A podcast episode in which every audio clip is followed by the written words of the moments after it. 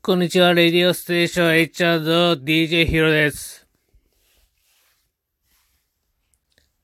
2時を回りました。まあ、あっという間ですよね。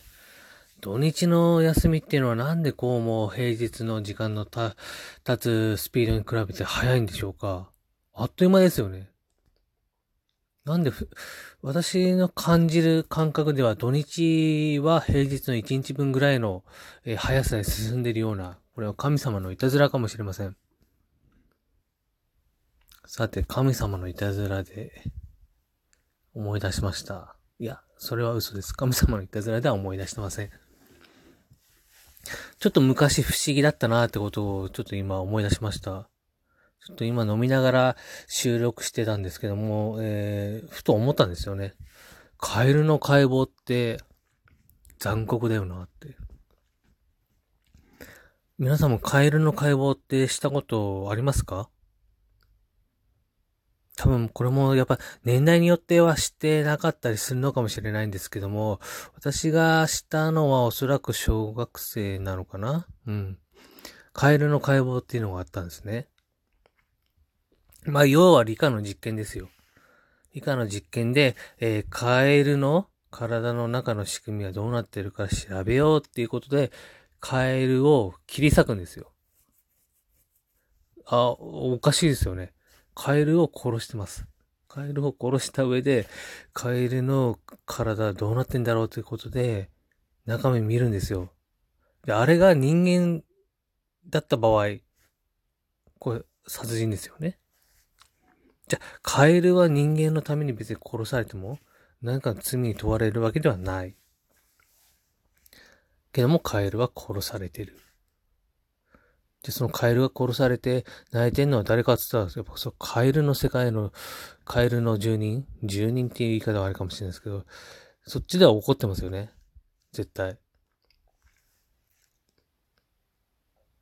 人間は数々の動物、植物、あらゆるものを殺してきました。必ず向こうの世界では、そういう嘆きがあります。人間に殺されたとか、人間のせいでとか。だから人は、おそらく、おそらくですけども死んだら、そういう人、そういう者たちに必ず仕返しされるんじゃないかなって、私は思ってます。だって人間は自分たちが中心の世界だとこの世の中を思ってます。それは多分世界もそうだし、宇宙ですら人間が、人間がっていうのが大事にきます。宇宙がというよりも人間が宇宙を支配してるみたいな感じというふうな考えの人が多いと思います。もう私だってね、そのカエルの解剖に、えー参加してしまったので、ある意味共犯者です。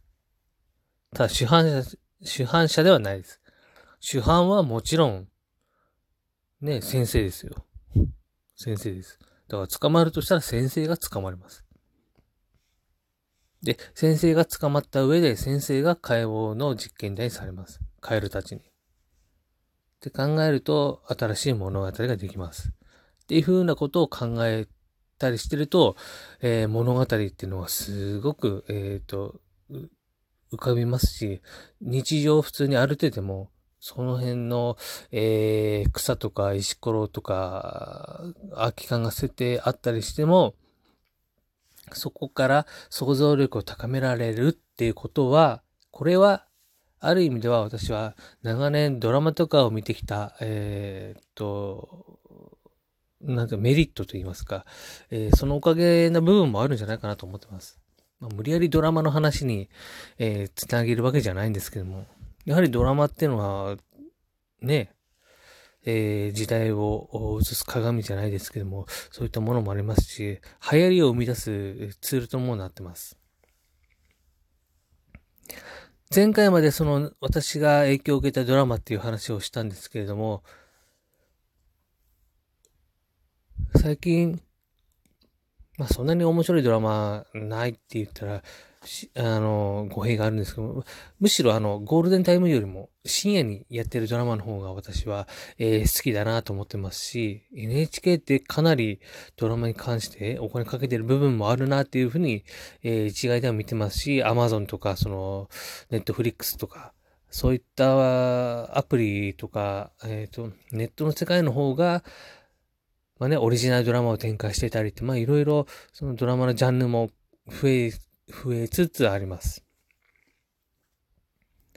まあ、そんな中でやっぱり、えー、人生っていうのはドラやドラマよりもきなりっていうふうに言いますけども、この世の中っていうのはドラマよりも変なことが起きる。私もそういうふうに思ってます。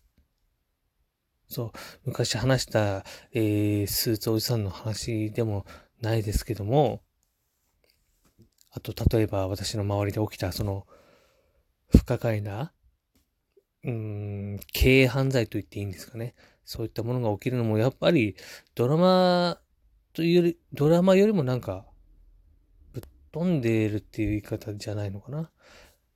でも、そういったものが、やっぱ、うん、このリリアルな世界で起きることを考えると、やっぱ不思議だと思いますよね。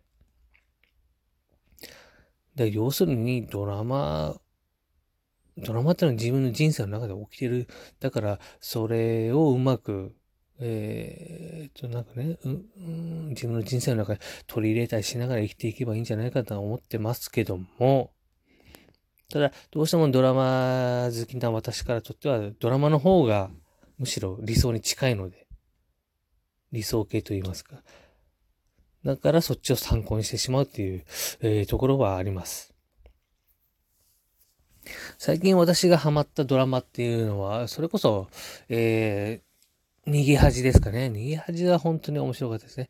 ドラマも一時ブームになりましたけども、あの絶妙な、えー、言葉のニュアンスと言葉尻、えー、言葉の対話の仕方、展開、色、あと出演者、えー、いろんなものがすごい、すごいいい状態で、えー、組み合わさった状態で放送されて、それで共感を得たのかなというふうには思ってますけども。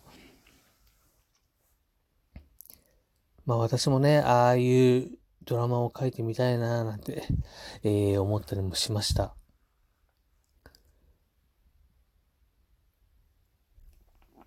昔そうなんですよね。そういえば、え脚本書いたなと思い出しました？ただね、人の心ってのはよくわかんないもので、いや、私は特に人の心がよくわからないんですね。わかろうとしないんだろうっていうふうに言われたらそれまでなんですけども、本当によくわかんないんですよね。皆さんは人の心わかりますか？ね分かってたらね、そんな皆さん苦労しないでしょうですけども、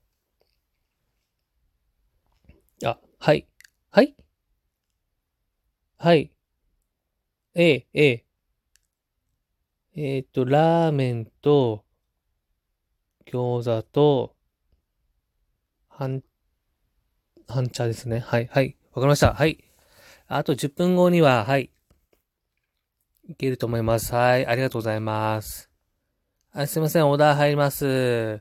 えー、ラーメンと餃子、あと半茶一つ入ります。で、近くの近藤さんなので、えっ、ー、と、10分、えー、ま、えー、自転車で行けると思いますので、お願いします。はい。はい。はい、えー、はい。